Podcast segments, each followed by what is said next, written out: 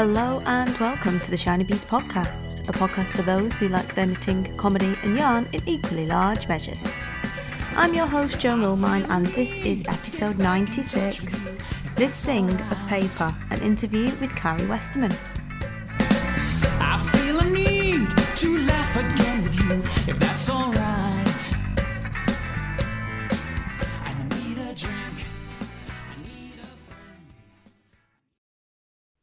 Hello and welcome into another episode of the Shiny Bees podcast. I am Jo and your hostess with the mostess.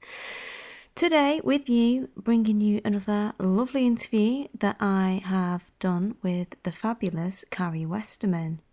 If you are a new listener to the show, welcome. I hope you enjoy what you find here, and always a big thank you to all returning listeners who are coming back to spend time with me again. I do appreciate you being here. Thank you. I have to start with today a bit of news, quite a bit of news. This is what happens when you have a little miniature podcast break you and with loads of stuff that I need to tell you about. And then we will crack into the interview, which is um, quite a long one, but one that I think you'll find really interesting. So, first up, I had some brilliant feedback on the last episode, which was an interview with Lindsay, aka Countess Ablaze. I know that she's also been emailed by quite a few people actually, particularly talking about sort of autism awareness and how she doesn't let that hold her back in running her business. I said it last week and I'm quite happy to say it again. I think she does really, really well. She doesn't allow her autism to rule her life and she knows her limitations and she she's always working really hard to overcome them and find ways of dealing with them. And the thing with autism is is that she's it makes her really good at other stuff. So she just plays to her strengths and um, that's how she makes it work. I'm you know i'm a big fan of the way she does things. I like the way that she doesn't do run her business in, in the same way that anyone else does she doesn't do shows she doesn't do wholesale she just does her own thing and makes it work for her that's the whole point of running your own business that's the goal for everyone so thank you to everyone um, who got in touch and left feedback for that um, particularly Hannah and Chloe, and um, as always, Helen. Very, very supportive listeners, and I do appreciate you all. And even even saying it could be my finest work yet. Alice Alice said that. So yeah, where do you go from here, eh? You know, if that's my finest work, yeah, I may as well just retire and sit in neon yarn all day. As an aside to that, if you haven't listened to the show, go back and listen now quickly. Leave this one for now, go listen to that one. And if you did listen to it and you're thinking about getting involved with the Orange Mocha Frappuccino yarn, it is available now, but you need to be quick because because all the ones that we dyed during the interview sold out in two hours. So and they were only um, to people on my mailing list. So, lesson one, get on my mailing list. A link will be in the show notes. Um, but basically, because we felt it was a bit mean to those who weren't on the mailing list and hadn't yet heard the interview, uh, because it was only two days after it went out, that we would do a very, very limited um, pre ordered run. She doesn't do pre orders as a rule. And um, basically because she's had such a good experience with being on the show and the positive feedback and obviously kind of helped her take a big step because she's never done an audio or video interview and she doesn't intend to do any more. Um, she just did one for me because because we're mates now basically and she wanted to push herself so as a kind of thank you to all of you guys who've been really kind and got in touch with her um, she agreed to do a pre-order on that. But that's already two thirds sold out as well, like a day later when I'm recording this. So um, get in there quickly if you want to be involved because she is super busy and she you know she's already squeezing this in as a favor basically. So it has to be a very limited run and um, it's going to be a, a, quick turnaround. It'll be basically packed up and dispatched by the 1st of july um, pre-orders will close on the 20th of june if they've not sold out beforehand and it looks like they are going to be at this rate to be honest um, so if you want to be involved, the URL is shinybees.com forward slash orange hyphen mocha hyphen frappuccino. There will be links in the show notes and there is a tab in the top level navigation of the website called Orange Mocha Frappuccino. So you can get involved there if you would like to. In other news, then, I have been on a couple of podcasts whilst I was on my break, and I neglected to mention these last time. So I'm mentioning them now just in case you are looking for some extra stuff to listen to. First up, I was interviewed by the lovely, he's such a sweetheart, um, Harry Duran of Podcast Junkies podcast, and his show basically involves him chatting to podcasters of all different genres and finding out a bit more about their story, you know, why they podcast, what they think about things, chatting about their show, life in general, really. It's um, basically, if you enjoyed the last episode, which was a bit of banter between mates, um, you'll enjoy this one because it's it's very similar. It's a bit of banter between uh, myself and Harry. He has a very cute little dog called Disco. There was lots of talk of dogs in knitwear. Um, there was some fringe pattern discussions as well as kind of lessons for life and and all sorts of other things that we got into by the end of it. It is episode 90, as I say, and that is me and Harry. You can find Podcast Junkies at the website podcastjunkies.com but I'll put a link straight in the show notes to to my episode, assuming that's where you're going to start. But give his back catalogue a listen if you like. You know, listen along when you're knitting and want something a bit different. You'll probably enjoy it because it's a lot of conversations, intelligent conversations about all kinds of things with all sorts of different people and a lot of storytelling. I think you will enjoy that. I also did an interview with the New Media Europe podcast, and that is also available now. I don't think they number their podcasts, um, but it's called Military Operation, and I will link to that as well in the show notes if you want to listen to that one. Um, the audio wasn't great on that, I must say, but um, if you want to know kind of more about the business side of things and what I do, then that's probably a good place for you to go as well. But I absolutely heartily recommend Harry's podcast uh, as a good listen if you are a bit of a, an audio junkie, as they say. Also, speaking of New Media Europe, the nominations for that have now closed. Thank you very, very much to everybody that voted, both in the first round and in the second round via Twitter. The awards ceremony is next Saturday. I'm not sure if we've done enough to keep the award. Obviously, fingers crossed. I really hope that we have. Um, but we will see. Basically, we will see.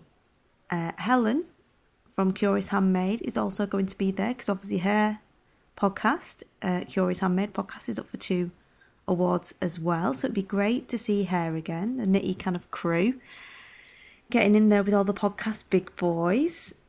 And I'm looking forward to catching up with her because she's she's really good fun. She is. She's I like Helen, and basically my plan was to wear my voodoo shawl, which I've been knitting for months, as you know. And I posted to a very, very kind friend of mine, lovely, funny, uh, really funny bloke, Russ. He's a listener as well. Hello, Russ.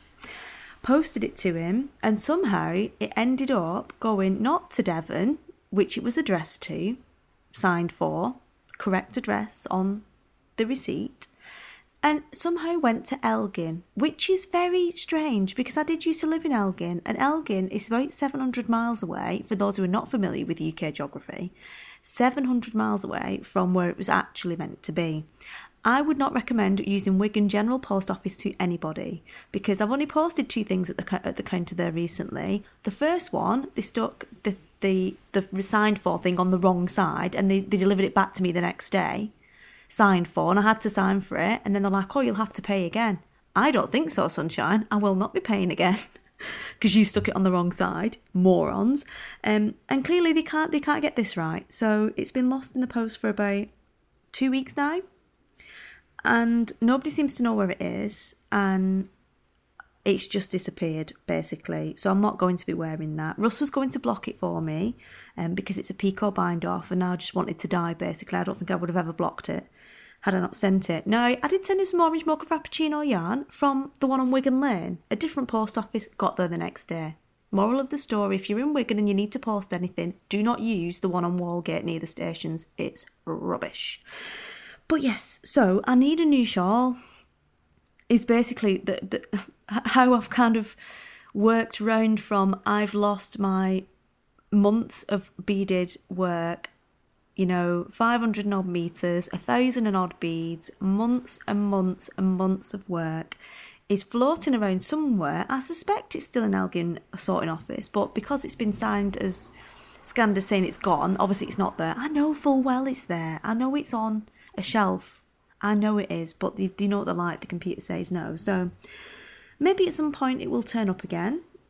But in case it doesn't, I feel like I need a new shawl. And clearly, the answer to all my problems right now is not to just get one out of the cupboard that, you know, could use the one from last year, for instance. No, what I think I might do is just knit a new one. Knit, knit a new shawl to cheer me up by next Saturday.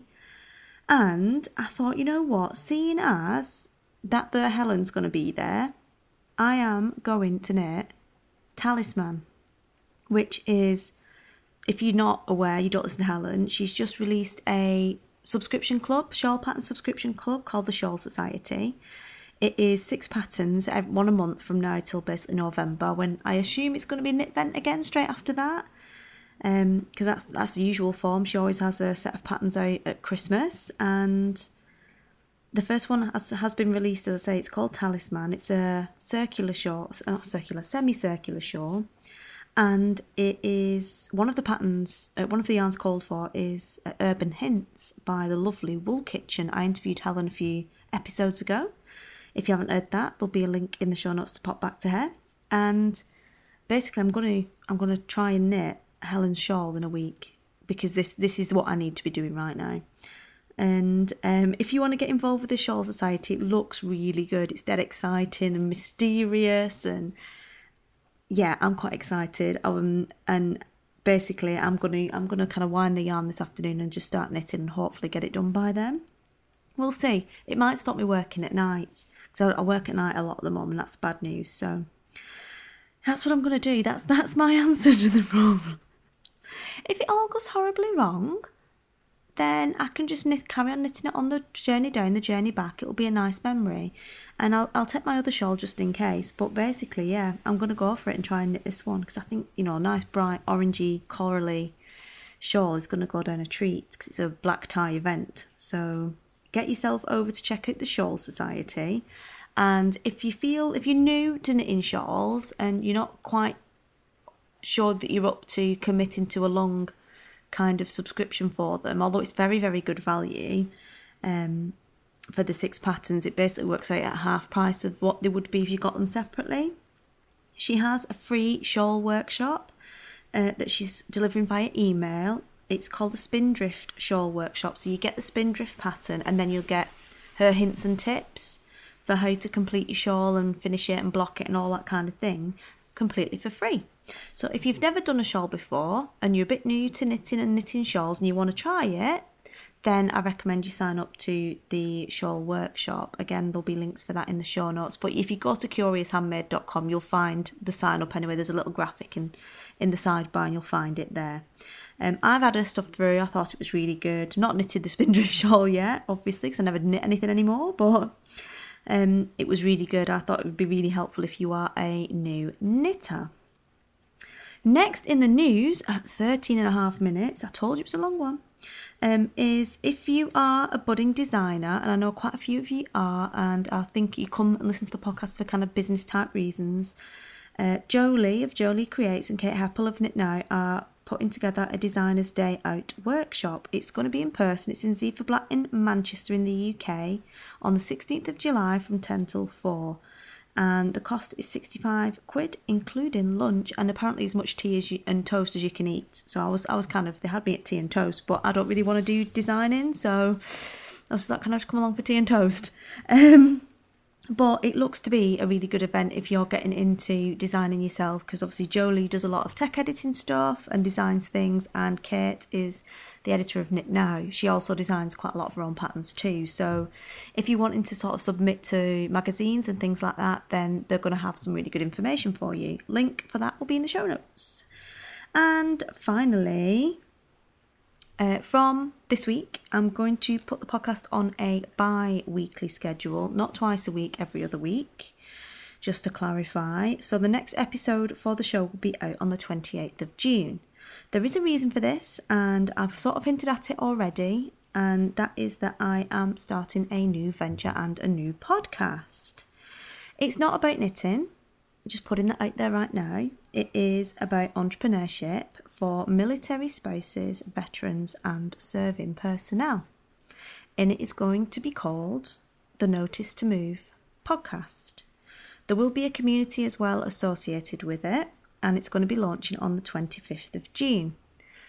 Now, the reason this has been bubbling for a long time. I actually registered the domain last July when it, I've been thinking about it for such a long time and working around this this concept or this idea that I've got for it, and not really taking action on it because obviously I'm so kind of committed into this podcast and my work with people in the industry um, and knitting business, and also running the Golden Skein as well, and the connection is if you haven't already kind of picked up on it before is that I am I'm, obviously I'm ex-military. I've mentioned that before, and did six years in the Royal Air Force. But the reason why we move house so much is not because we're running away from from debt collectors or anything like that. It's because we are a military family, and that's why we move house so much because my husband is serving in the military. So that is why I'm so kind of viscerally sort of connected to this topic and why I want to do some work in this area because I feel that there's a lot that can be done to help people who are running their own businesses and balancing that off against being a military spouse or veteran or serving person. And the unique challenges that come with that, on top of just the challenges of running a business, you know, it is a very specific lifestyle and it does put a lot of um, interesting opportunities in your path, but it, it can be challenging at times as well.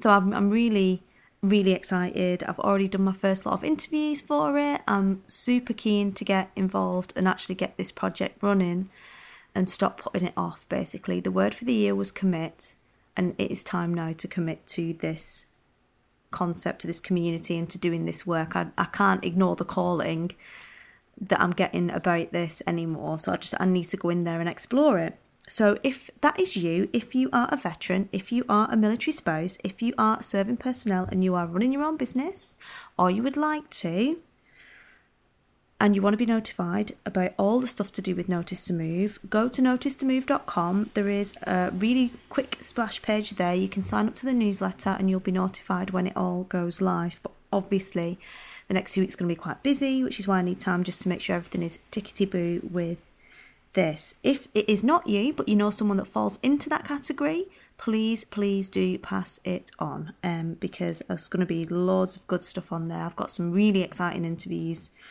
and lots of interesting stuff to share with you. There will be a lot of business chat as well. So if you come here for the business chat, then there will be some of it, not necessarily knitting business chat, but it will be business in general. And there'll be lots of talking to people who are running businesses and how they kind of overcome challenges in military life and their stories, really. So that is Notice to Move. My new, it's my business baby, and I'm dead, dead, super excited to be getting involved and and basically following this. The drums, the drums are getting louder, and I need to, I need to listen basically. So that is all my news for this week. I appreciate that was a really big news section, but get yourself ready now because I've got the fabulous Karie Westermann in for an interview. She is originally from Denmark and has been based in Scotland, in Glasgow, for the past few years. She's a knitting designer, teacher, writer, editor, and she is just in the middle of doing her first Kickstarter for her first ever printed full on, proper printed book. She's written books before, but they've been electronic versions. So it sounds like a fascinating project. It's it was already when we did the interview fully funded, uh, and I think it's about double the amount now. And the the campaign is still ongoing, so you'll be able to find out all the details for that. And I encourage you to go over and check that out. But in the meantime, get your knitting. Get a nice cup of tea, feet up, let's settle in and have a chat with Karie.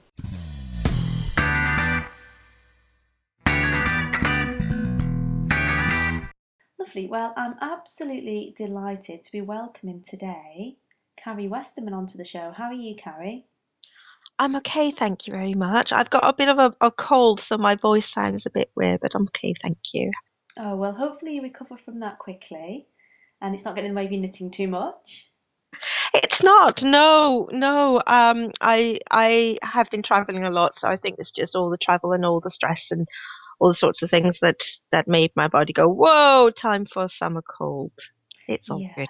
yeah, definitely. I do enjoy seeing your uh, train journeys and where you're up to on Instagram, I must say.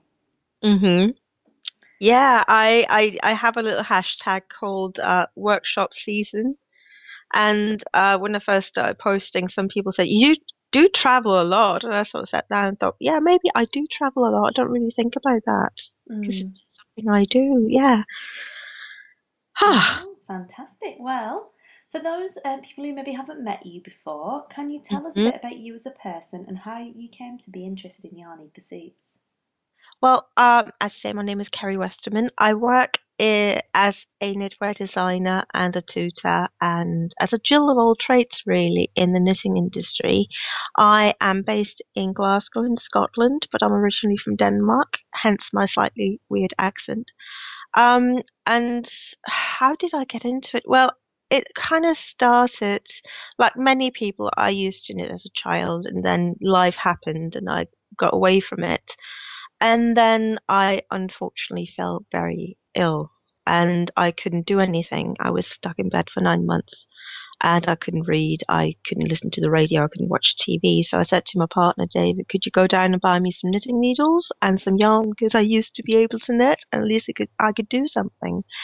And um, it turned out that I really enjoyed knitting, and throughout my recovery, I I just began really to get obsessed with knitting. And about a year and a half later, I was offered a job with a yarn company.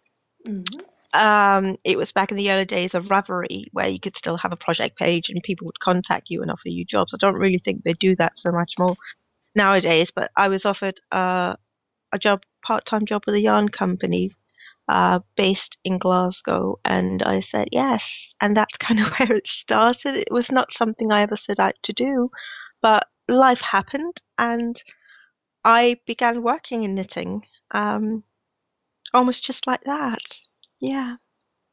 So, obviously, you kind of talked a bit there about how you came to knitting at maybe not the kind of highest point in your life and it helped you through your recovery.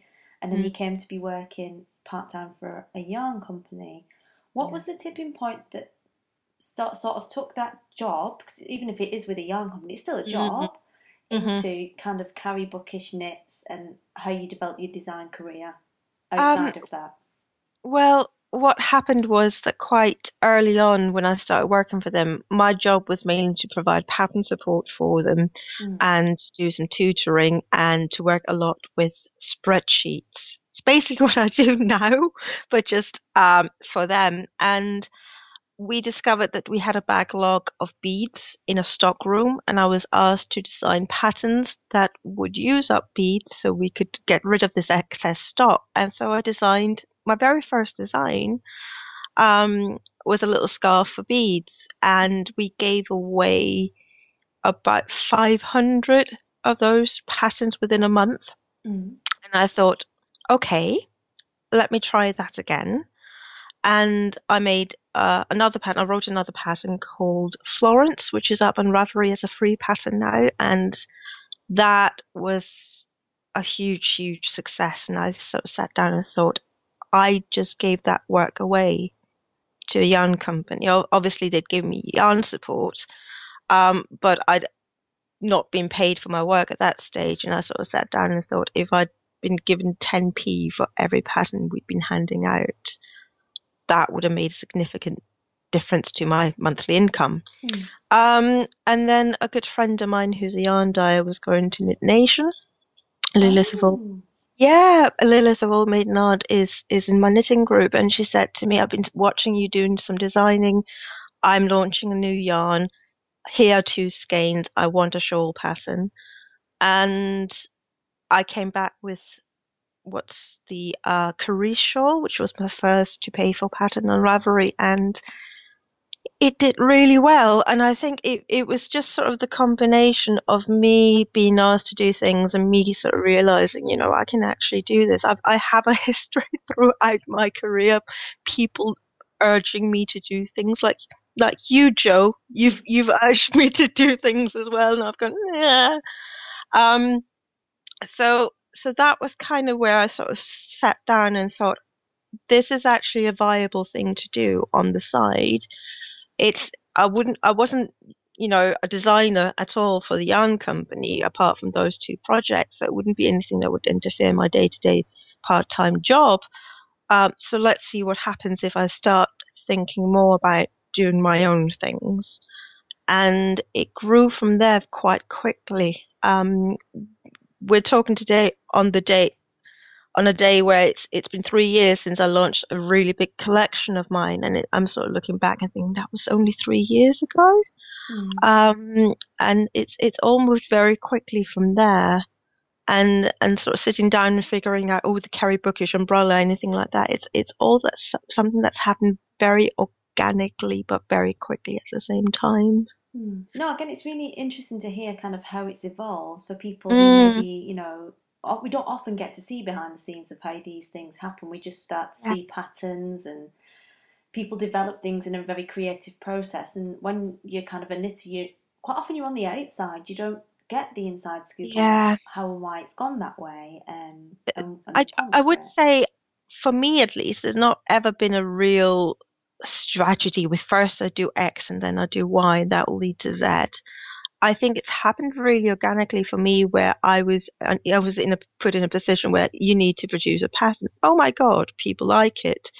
Uh, what happens if I do that? Oh, people like it, and and sort of grow with that rather than go out all guns blazing, having everything set in stone from from day one. And it sort of allowed me to figure out who I am as a designer, and and what it is I do, because you can't really go out straight off and go, this is me, I'm fully formed. But it's it's it's a it's been a it's been a growth process and a learning process along the way. Um, and I think for me, what's been key actually is that I started out working in the industry in a, in a in a position that allowed me to meet knitters and actually hear what knitters wanted to knit Mm. and what they found difficult. Um, and a broad section of the knitting world, not just, you know, um, Ravelry style knitters with a capital K, you know, like you and me, we live the lifestyle.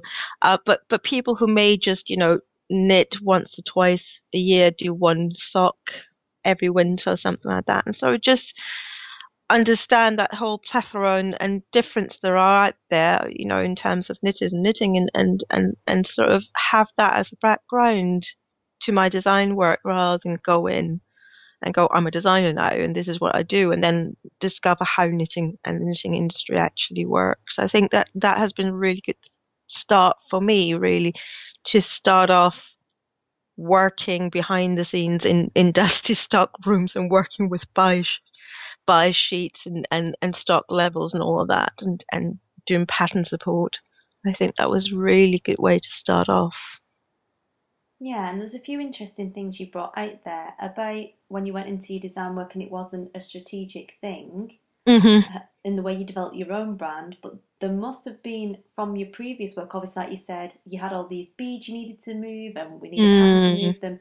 There, there obviously was some element of strategy um, behind all of that, so maybe it wasn't conscious, but did that Yeah. previous work set you up maybe to think? I think I learned a lot about how to um I've learned a lot about how to pull a collection together. How I know about how yarn lines are developed. I know about the time scale for the commercial side of things, how long it takes for a yarn company to develop a yarn line and put it into production and have it out on the shelves. I know what it means when when it's announced that a yarn is discontinued. I know what it means when when um a new line is is announced and then doesn't appear for eight months. I kind of understand that sort of whole thing to it. Um, I think what I've learned also in terms of, I think in terms of pattern writing, I've learned a lot. I've learned a lot about uh, writing quite uh, short patterns. Um, I've learned a lot about layout. I've learned a lot about abbreviations and what you have to have in a pattern. But more specifically, I think I've understood through my work with the yarn company that you need to know who your audience is at all time Mm. and that you're never writing for yourself. You're always you're always writing for somebody else. I may be be designing a cardigan for myself, but I still need to make sure that what I do is communicated in a way that people can understand. Yeah, definitely. It's really Yeah. Yeah. I don't know if that answers your question at all. I kind of went off on a tangent. We love a good tangent, Karie. Don't worry about it. Because, you know, that's the whole point of a conversation. I mean, I have Yeah. set questions, but I it's know. nice to go off and I know. let things develop uh, as, as I we don't- chat. Yeah, and and also I think for me I've learned that I think with there are trends in knitting like you know you need to have use circular needles and you know top down seamless in the round um and and you need to know 50 different cast on and cast off but most knitters are not actually like that and I think it's very off-putting for, for certain knitters that if if you have a long list of technical require, requirements for a pattern and my job and I think definitely this is something that comes with my background. I see my job as being able to explain my design to the largest amount of people possible um, in the simplest terms possible because at the end of the day it is just sticks and string and I wanted to make it as, accessible as I can to the most people really that I can possibly do and I'm not I think a lot of of, of um, people think the more techniques you throw at stuff the better it gets. And I'm I'm all about trying to make it as as easy to knit actually. Enjoyable still and interesting but but as as easy to knit as possible. But that's just who I am and yeah it's just who I am as a designer I think as as well. Um so yeah maybe maybe it's because I've, I've met a lot of knitters and and and you do have knitters who love you know all the different techniques and and I'm one of them myself but I'm not writing for myself No, it's there's you brought out some really good points there, and I think it's really interesting to hear the thought process and what kind of inspires you and what your approach is when you produce Mm. your pattern. And the other thing you said that I really liked was about when you were developing organically, you you didn't Mm. know what you were going to be by the end of it, and that's something that's very No. common. Is that you can't know at the beginning. You might think you know, but you only know by trying or learn by trying what works for you. Absolutely, and I think it is an ongoing process. When I look at Mm. designers I really, really admire, I I admire them hugely, but they keep evolving as well. Um, and it's never something you you don't arrive fully formed, and Mm. and you don't really stay still either. You keep learning and you keep adapting and you keep changing. For sure. I've got loads of brilliant quotes for of this now. I'm loving it already. I'm running out of question two. Brilliant. So, like, being a bit nosy, because I have always wondered this, um, because there are some fantastic cake shops near where you stay. What Mm. does a typical day, and I'm not suggesting it involves cake, but it might. What does a typical day look like for you? That is actually a really hard question because one of the, the things I really love about my job is that no day is the same. Um, I, I have a lot of hats. I'm trying to get rid of some of the hats I'm wearing. Um, but I do wear a lot of hats, and that means on any given day I can get up and I can and can I can sit with spreadsheets all day. I, I think I'm quite famous on Twitter for keep talking about spreadsheets, but they're they're really lovely. Um, I know. Thank you for the snicker, Jo.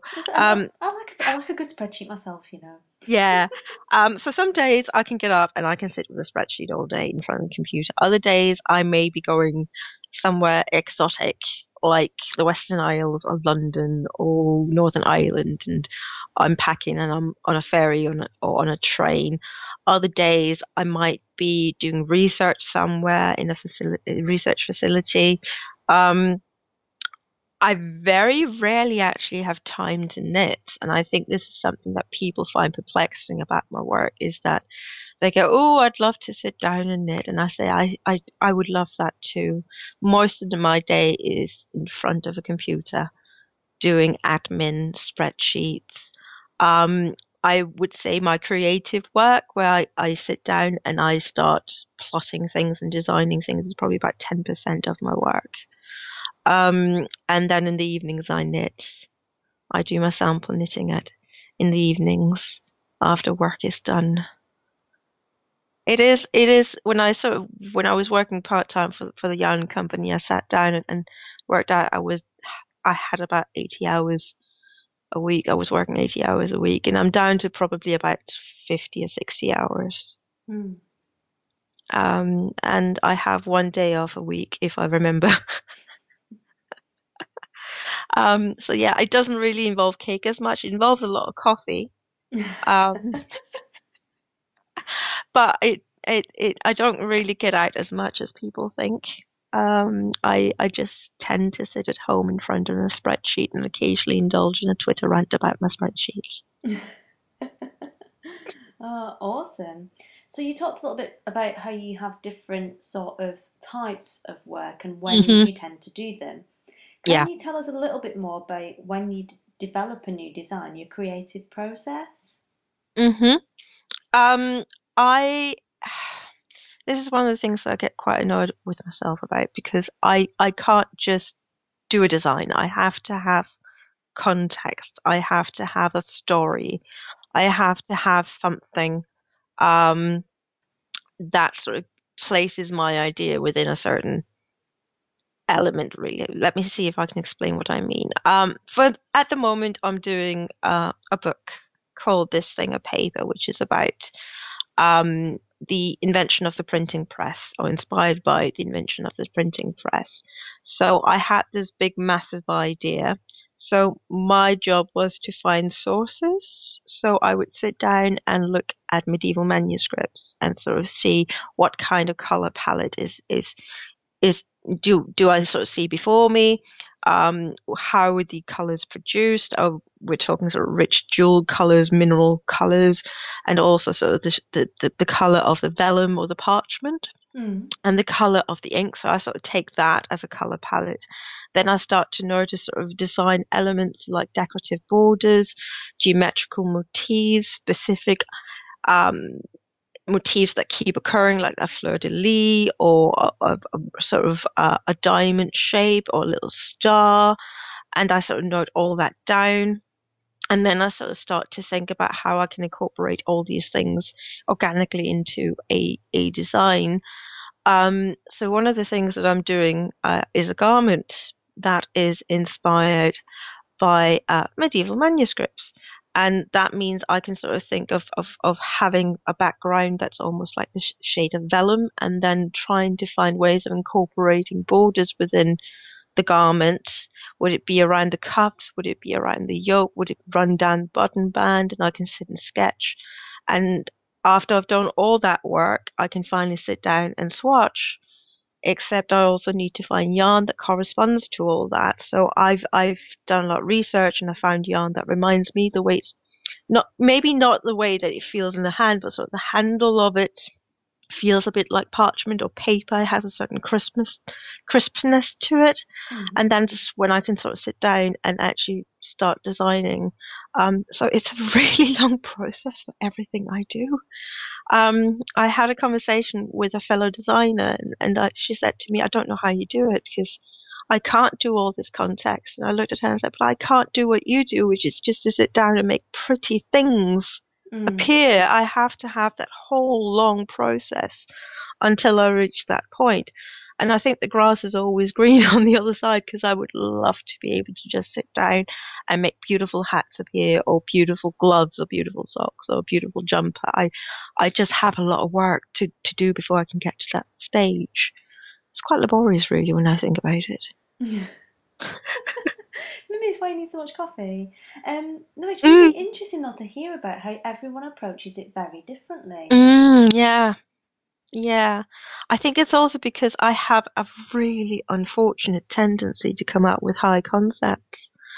Um, I did a I did a collection called Doggerland, which was inspired by archaeology and and land art, and I was sort of having I had a shawl called Ronas where you were knitting a submerged beach. And mm. how would you knit a submerged beach? And that was sort of the thing I keep going, keep having in my head. How would you knit something that's not there? And it took me a long time to get that right. And it would just be a lot easier if I sort of started making, I don't know, like cupcake cake hats or or I don't know. I really wish I, I, I could come up with a simple concept sometimes, but apparently my brain doesn't work like that, and that's okay. I'm almost, I've, I've, I've almost accepted it. Oh, but it's good though. It's good, and I think part of what people enjoy about your patterns is they do get Mhm. that narrative that goes along with it. Yeah, yeah. But wouldn't it be nice to just sit down and then just turn out a jumper? That'd be nice. But I mean, we're all different, and and we can't change who we are. And we kind of, I, I think that's for me has been a part of the whole process in in running my business is just to accept that I I can't just do things. That I have to allow myself some time to sit and think and come up with ideas through that very long process. Um, I think it's just the way my brain works, and that's okay. Yeah, absolutely. And that's the whole point of being your own boss and doing your own thing is you can allow yourself to do things the way you want to do them. Mhm. Um, and it's it's it's sometimes scary and it's sometimes frustrating, but you learn from it and and you learn to roll with it and learn to incorporate it into your working life. Sure. So, taking it more to the business side of things, Mm-hmm. not everything that goes to plan, as we know, and there are ups and downs to run a business. Um, what can you think about a time where maybe things didn't quite go to plan? What happened, and what did you learn as a result of it? That's a really good question. I think that sometimes I've I've struggled with saying no to things. Um, I've said yes to a couple of things which, in retrospect, I shouldn't have done. Um, I've learned to read my contracts very, very, very carefully. Mm. And this is possibly one of the most important points is always read contract. And if you don't have a contract, insist on getting a contract. Or at least have have an email trail. Having something verbally agreed is a really bad idea. Mhm. I had a point where I had a verbal agreement and I produced work and it nearly killed my business because I was not reimbursed at all uh, for what I'd produced and I spent a lot of money on of my of my own on on producing these things and I was never reimbursed and that was a really really hair raising moment in time because I could have lost my entire business. And I learned from that that you need to have things in writing. And I've also learned uh, on a similar note to to double check that contract because sometimes you could could end up with some pretty nasty surprises but um yeah, it was just, you know, it is a business for, I mean, I, think a lot of people saying, oh, we're all good friends in the knitting community and we're all getting along and everybody's nice. And that is true for the 99% of people, but sometimes you do get your fingers burned, unfortunately. Yeah, definitely. And I think that managing of expectations and agreeing in advance, it just removes any doubt. Yes. Yes, absolutely. And, and, and just be very clear what it is you sign on to do when you sign on to do something. Um, one of the earliest pieces of advice came from uh, a good friend of mine, Susan Crawford, who said to me, Karie, whenever you're offered a job or gig, ask yourself, do you benefit from this in some way, or is it all somebody else's glory you're contributing to? Um, Mhm. it sounds really callous, but you know, we've when I've sort of been thinking about it, we all get these offers of exposure, you know, work for exposure. And yes, exactly. And I think sometimes you can get quite tempted to go, oh my God, that sounds amazing. Of course I'll be on board. And then you realize, hang on, this does not benefit me at all. It's, it's, it helps out somebody else. And that's, that's not a good thing. I think it's important to learn to, to sort of stand up for yourself and say, actually, I also need to pay the rent. I need to pay my bills and, and I also need to protect myself.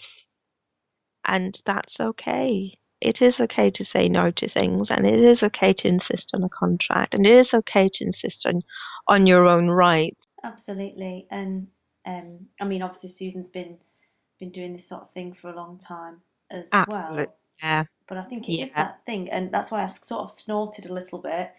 Um, I didn't know if you'd heard me, but you clearly did about the, the payment in exposure. And I think you're absolutely right. Sometimes, sometimes it is okay. It is okay to work Mhm. for free if you have something else that you want as Mm. payment in lieu of actual cold Uh-huh. hard cash. Uh-huh. Um, that's a different sort of thing, I think, to, oh, come and, you know, give away all your patterns and we'll give you some exposure. And Yeah, the the classic. Oh, give. I had a classic one. I had one saying, "Could I have all the rights to your most popular pattern on Ravelry, and in exchange, I'll put a link to your blog in our magazine."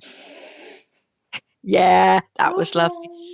Uh, another one I've had is somebody, and I've I've shared this story so many times because it's still brilliant. Somebody came to me and said, "I'm doing kits. They'll be sold in leading UK department stores, and I need you to design a pattern. You won't get paid, but you'll get exposure." And I said, "Okay." I've read the contract. My name will not be anywhere. Can you explain to me how I will be getting exposure from not having my name anywhere in these kits?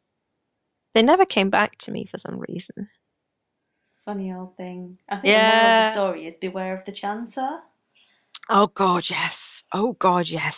But even if something doesn't smell like a chancellor and something does come across as very genuine and very realistic, always just make sure where you stand. And I would say that's probably what I've learned over the last few years is is always be smart enough to insist on getting things in writing. Yeah, yeah, definitely. And assess that opportunity cost. Because when you say yes to one thing, you say no to others.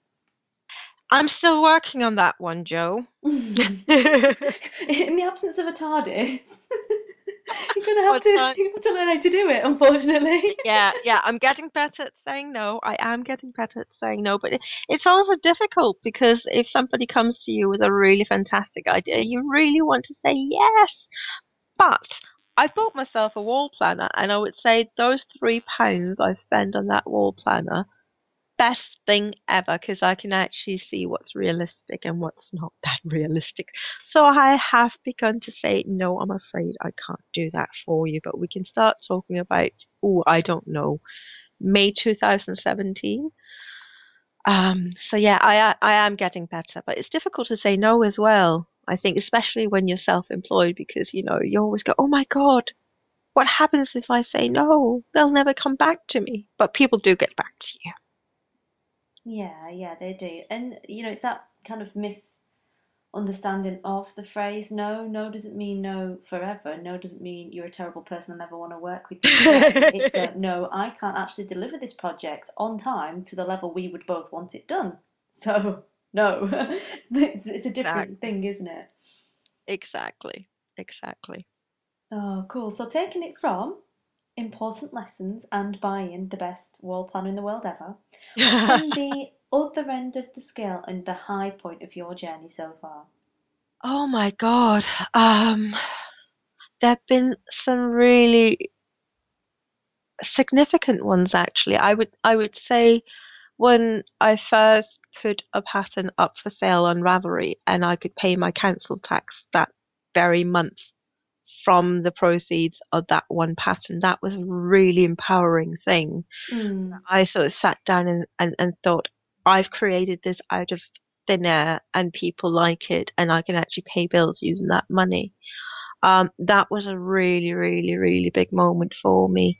Um, and I don't think, I think sort of my, my, my whole career or business life has, it's sort of been a, a series of small points along the way.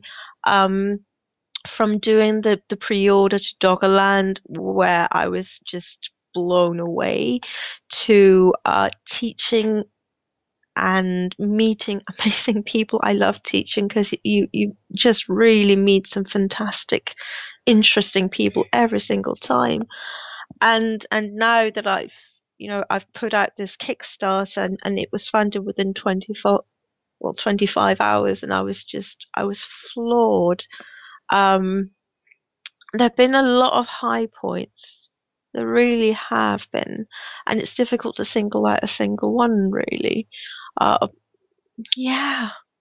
um, I think it's just massive actually that that I've managed to make this work. I mean, I went self-employed about two years ago, not even two years ago, and I've been able to make rent every month, and I've I've met so many interesting people who like what I do, and it's just such an honor really to be able to to to have this as my job. I still can't really believe it. There's a part of me that sort of says you'll, you'll wake up and you'll go back to to learning about stock levels in a dusty room somewhere in the Midlands. No, for sure. It's uh, it's really cool to hear like the different points, and I think people always struggle to pick one Mm. of the good things, which is nice. It's really good. But you've talked a little bit about your Kickstarter there. Yeah, Don't think yeah. you're getting away with it. We need to know more. Well, it's it's for a book. Uh, this thing of paper, ten patterns and uh, garments and accessories, and essays inspired by the age of Johannes Gutenberg. And I budgeted it at a very conservative nine thousand seven hundred, and I think we're at thirteen thousand something at the moment. I've I've kind of lost not the will to live at all. I've kind of gone, oh my god, I can't cope. My head head's exploding a wee bit with with the wonderfulness of it all. Um, people have really rallied, and it's been absolutely. I'm shell shocked actually. I don't really have words for it, Jo. Um, but yeah, it's it's uh, it's due out next year in April. I've assembled a small but perfectly formed team to work with because you can't do things like this on your own. I learned that the hard way by doing Doggerland completely on my own, which was a lot of hard work, and I don't want to go through that again. Hmm. So I've got some really good people on board with me, and I'm so excited. I'm actually so thrilled that people want it. People have been saying to me, like like you have been saying to me for a while, you know, make a physical book, Ms. Westermann, and I've gone ah. Um, but it's happening, and people really want it, and it's so nice. It's it's happening, and I can't believe it really.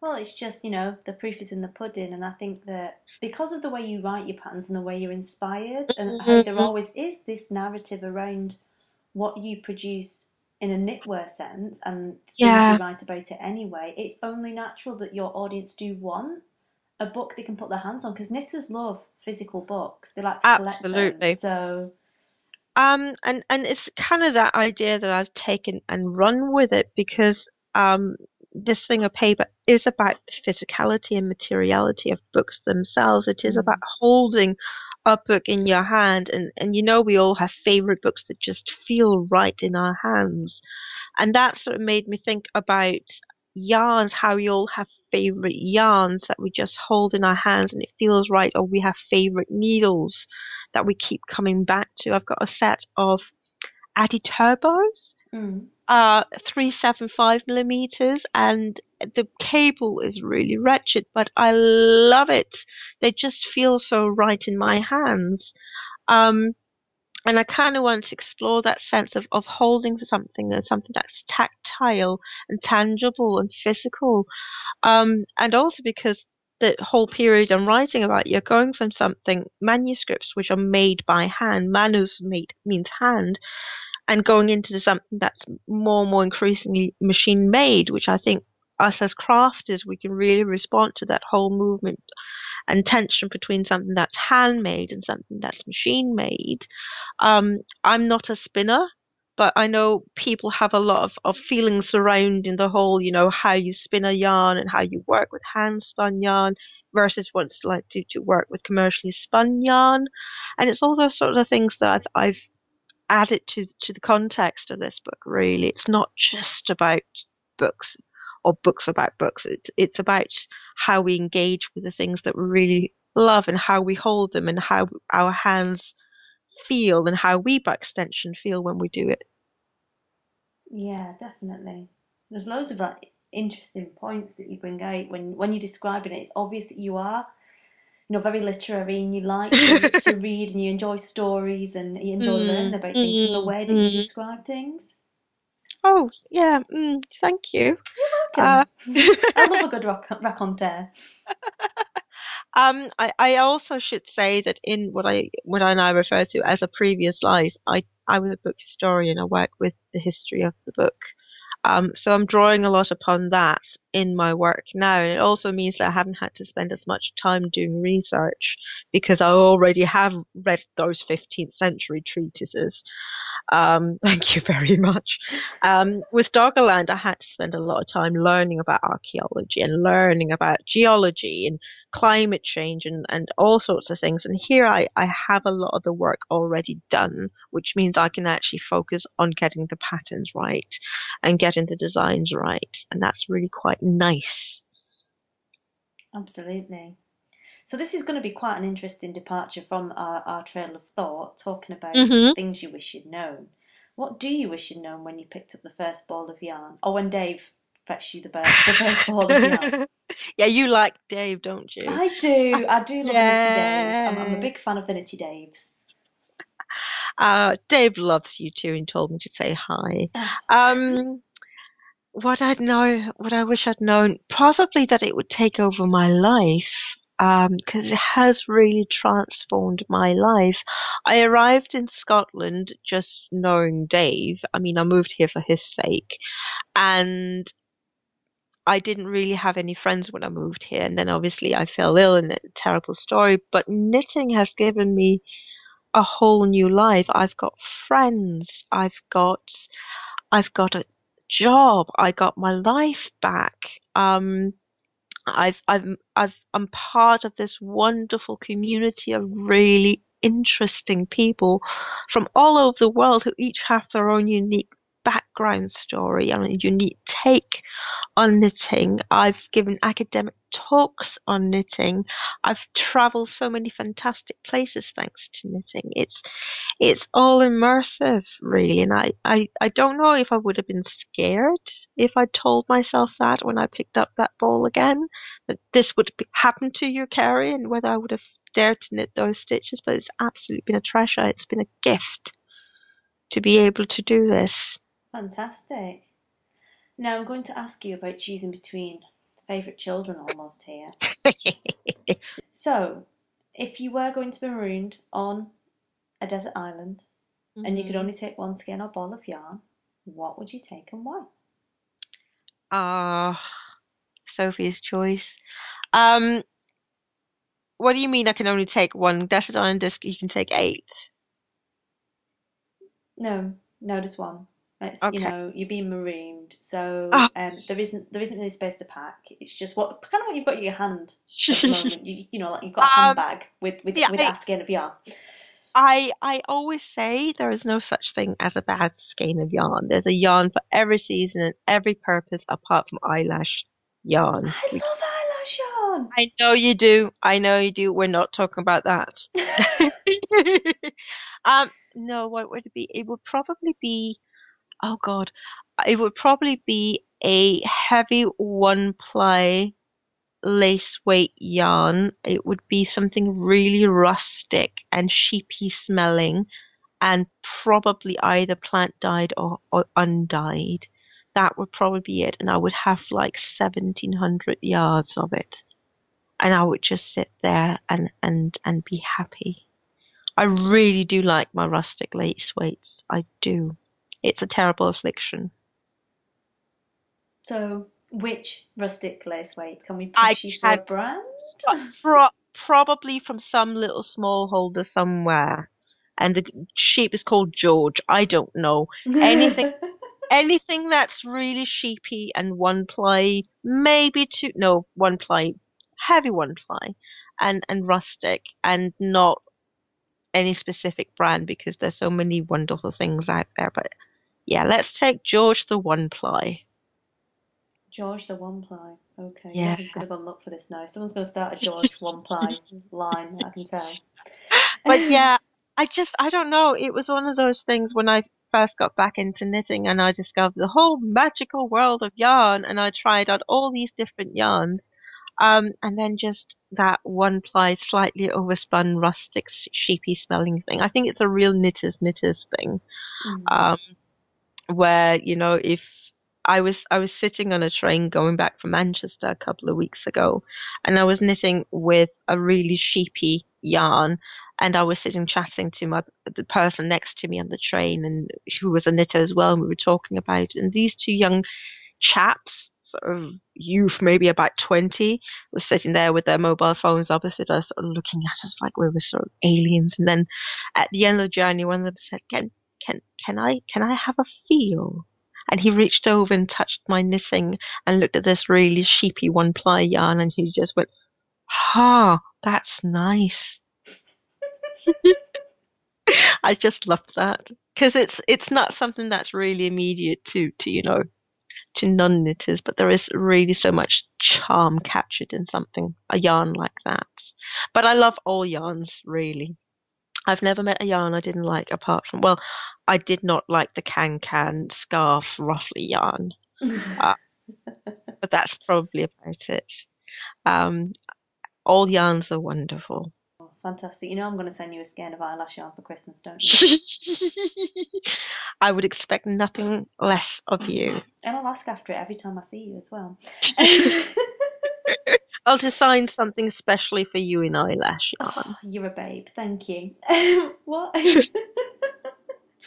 What's your favourite or your go-to resource? Um, obviously not eyelash yarn. Um, for Mhm. yarn craft or business that you couldn't do without. I would actually say social media. I think that's a really trite answer, possibly, but I think it's a wonderful, wonderful gift. Um, I have in the past managed to um, get a tech editor, schedule a photo shoot with a model, and find a stylist that could help me out with makeup within 10 minutes of asking on Twitter. Mm. Um, it was not something I would do today, but I, I was able to do that. And that just brought it home to me what a wonderful tool social media is. If I got a question, if I got a, something, I'm sitting there going, I can't really make this work. Why can I not make this work? Why does this not work out? I can put it in a tweet, and within three, four minutes, a lot of my colleagues out there, or tech editors, or or um, magazine editors or whatever they are can come back to me and say, have you thought about rejigging it so the comma is there or, or maybe write instead of 2p, uh, p2, maybe just p- write p1 and then parentheses add da da da da. And I'm going, oh, this is wonderful. We are all sitting on our own, in our own little homes, working on these things, but we, we are connected thanks to the wonderful, uh, medium of so, or media, really social media. And, and I can answer other people's queries as well that may be sitting there wrestling with something and we, we have sort of the whole network. Um, and it's a wonderful, wonderful thing. That's possibly the best resource is social media, Ravelry as well. I include that in that. Fantastic. So, talking about social media and, and people chatting to you and stuff, where is the best place for people to come find you? Um, I am a lot on Twitter ranting about spreadsheets. Um, I am on Instagram as well. I am on Pinterest, and I am. No, I'm no longer on Snapchat. I couldn't figure out how to work Snapchat, so I'm no longer. On, I feel so old. Um, but I'm Karie Bookish on all those places. That's K A R I E B O O K I S H. And if people are really interested in Eurovision, I also have a Eurovision Twitter feed, but that's beside the point. I love that. Your Eurovision Twitter. Um, so, do you have any parting words for those who would like to get into the industry, or indeed Eurovision? well, for Eurovision, it's it's it's easy. Just sit there and start watching the national finals in January and take it from there. Seriously, best five months of, of the year's Eurovision. Um, anyway, no, uh, people who want to get into the industry, um, I would I would say what Susan said to me. I always think of yourself when people ask you to do something. Always be aware that you need to benefit in some sort of way, whether it's, you know, you being able to, to pay your bills or you may be getting a mention in a magazine, i.e., uh, more people hear about you or whatever. But um, the other thing, I was sort of thinking about that the other day, is, and this kind of runs counter to what I said earlier on, I think when you enter the industry, when you come into the industry, um, be aware of what it is you want to achieve. And I don't mean maybe I don't mean in the sense of oh I want to appear at Vogue Knitting or I want to do a book or um, I want to uh, have my own yarn line. Nothing like that. Um, when I started working in this industry, it was important to me that I would have a working life that would accommodate me. I'm I'm a terrible introvert. I'm I'm such an introvert, and I also love people, but people drain me of energy really, really quickly. So for me, it was important to have a job where I could have long stretches of time to myself, just me and my work without interruption, and then ever so often go out and meet amazing, fantastic people. Um, and I think I've achieved that in my work in life because most of the time, like I said, I'm just at home in front of the screen looking at spreadsheets. And then I go out to teach knit and teach knitters who are wonderful people. And I get so energized and so happy by meeting all these fantastic people. And then I get tired and then I have a week of my, my own company again. Um, but that's just my specific situation. So whoever wants to start working in the industry, figure out what it is you want to achieve because if you're not like me and you love people all the time, maybe you want to start a yarn shop or I don't know if you're really good at maths and find really a lot of get a lot of of um, satisfaction from working out sort of math problems all the time. Technical editors, the obvious thing, and it's all about sitting down and finding out what your strengths and weaknesses are and how you can translate that into actual viable jobs within the industry. Um, and then finally, just be aware it takes a lot of work. It's a lot of long hours. You so much work you have no idea and but at the end of the day it's all good stuff Fantastic. So, what's Mhm. next for you then? What can we look forward to over the next few months from you?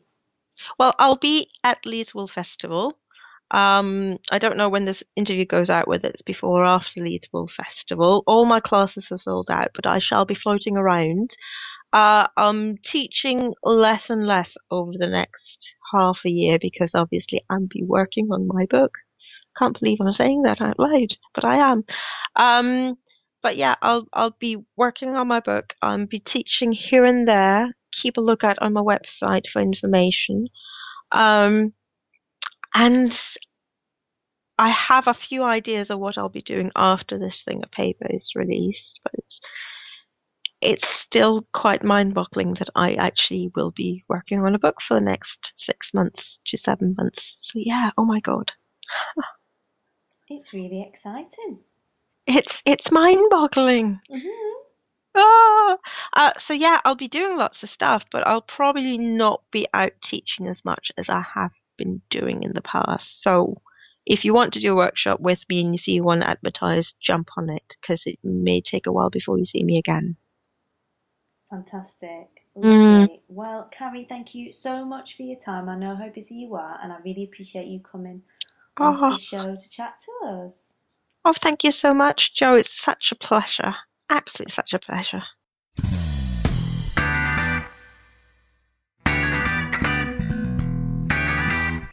So there we have it. I hope you enjoyed that chat with Karie and heard all of the background stories, and I got a bit more of an insight into her design process and why she does what she does and how she got involved. I'm en- enjoying this little bird outside. It's very noisy, and uh, it's overcast, and I think they think it's dawn. Maybe you can hear that too. Quite sweet. Anyway, that is all we have time for this week. I hope you've enjoyed the show, and I will be back again with you in two weeks' time. Remember, not next week, the week after, uh, to be chatting to you again. So, have a wonderful week. Happy crafting, and I will speak to you all again soon. Bye.